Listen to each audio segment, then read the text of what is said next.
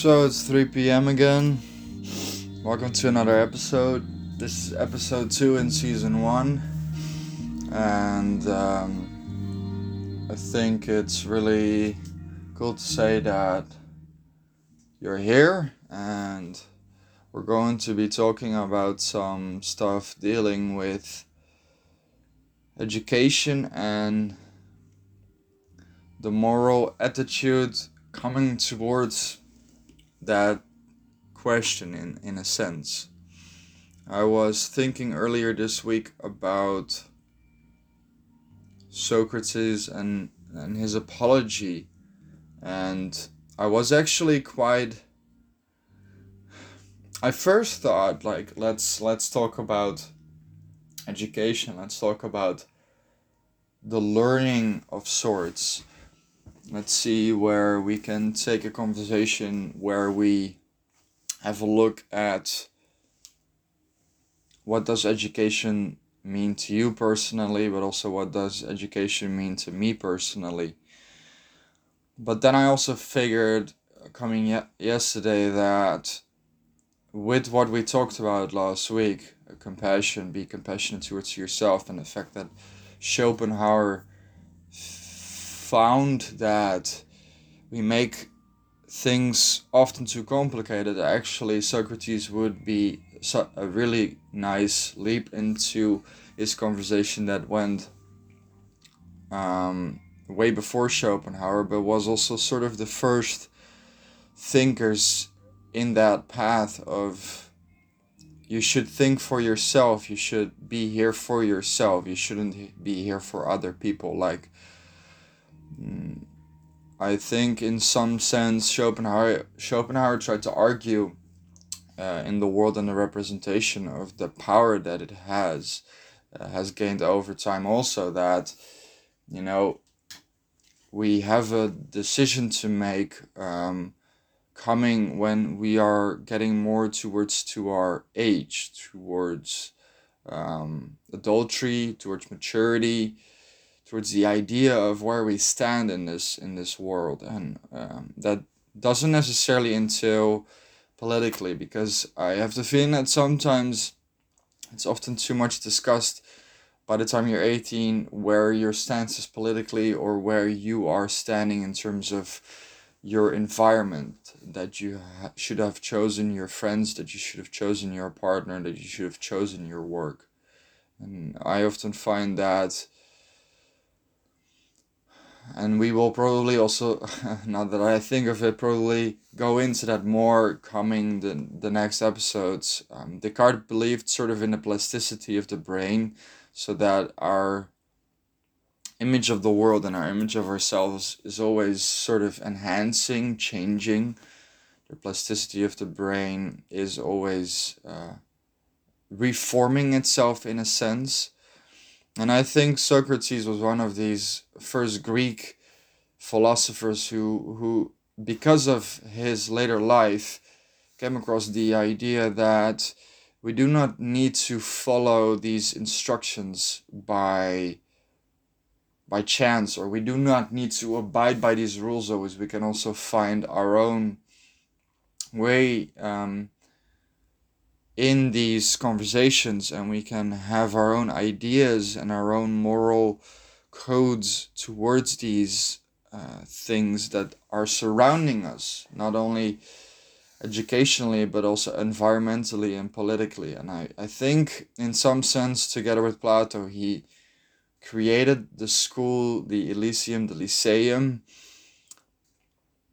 to enhance that thought, to enhance and to instill a certain individuality to instill this sort of which is why I am I'm, I'm I've now called it the nomad. It's it's to instill this sort of you can be a nomad in a sense. Everybody can be a nomad because you do not need to conform with, with what is here with what is out there. You are perfectly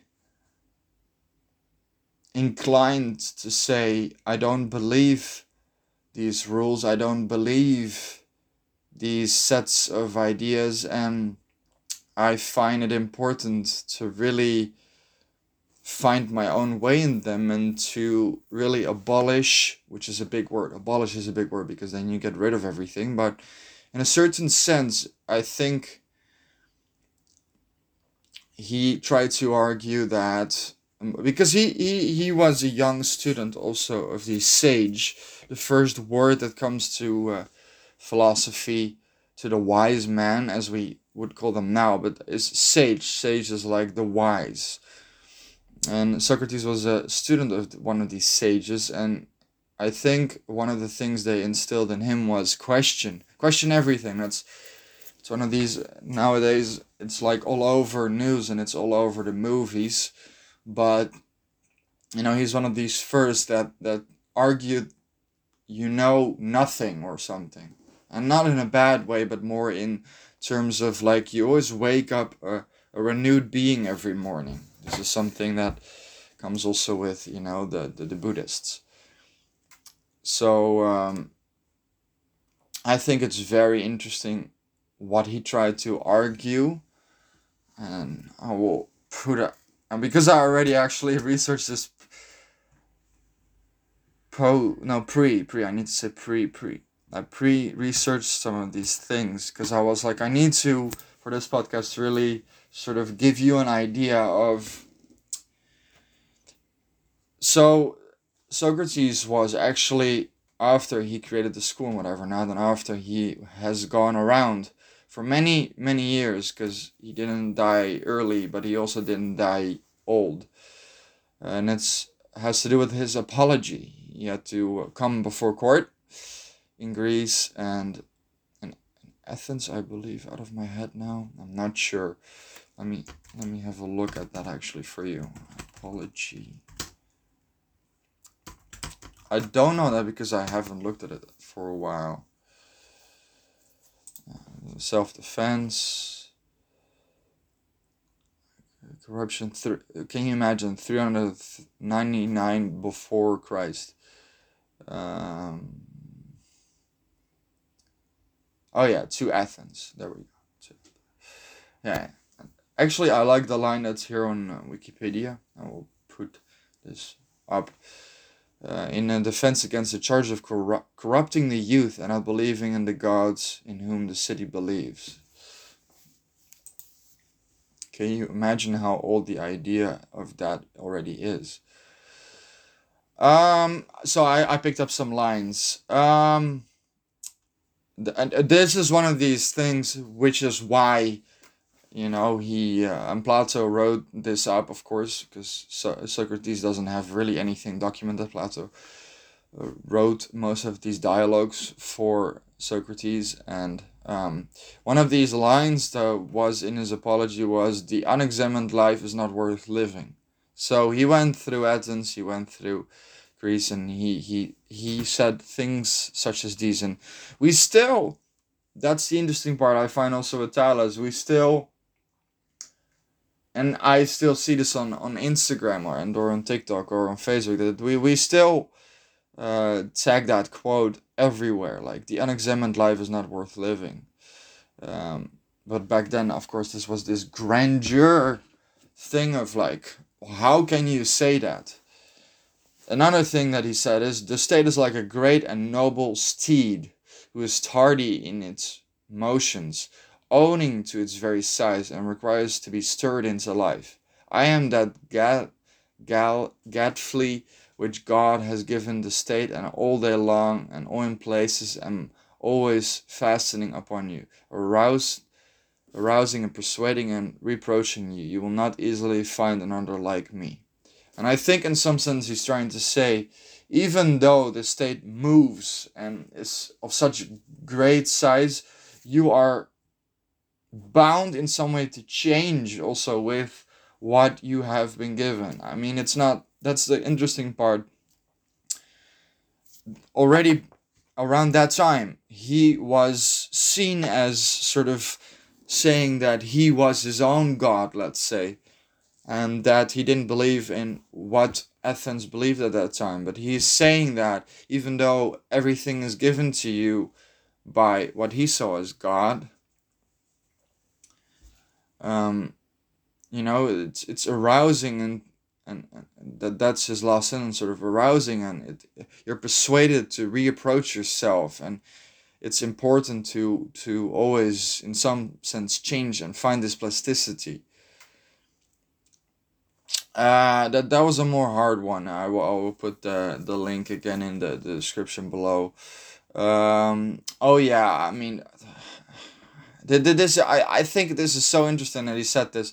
Yeah, one of the the lines is, "All I know is that I know nothing," and he didn't mean, of course, "All I know is I know nothing." He meant in some way that you can't ever grasp what you are finding. Like it's it's always how we can we present that whatever we have is that of a fact how can we say that everything is solid that everything has a stance when even our environment is constantly changing not just the environment also our own environment we are always changing even though we might not always notice it our schools are changing our politics are changing our way of thinking over life is changing. And, and in some sense, he's trying to argue that all I know is that I know nothing because you're always re occurring with yourself. Like you're looking at the mirror every day and be like, okay, I, I want to change this today or I want to do this differently today. Actually, we're living in a time, if you think about it, also coming YouTube and whatever not, is that you know we we, we come across all these challenges every day more because of the fact that we find even now that we need to change everything in some sense and we need these vast opportunities for ourselves to make sure that we're not falling behind. I'm hearing that so many times. We're not falling behind, afraid to be falling behind.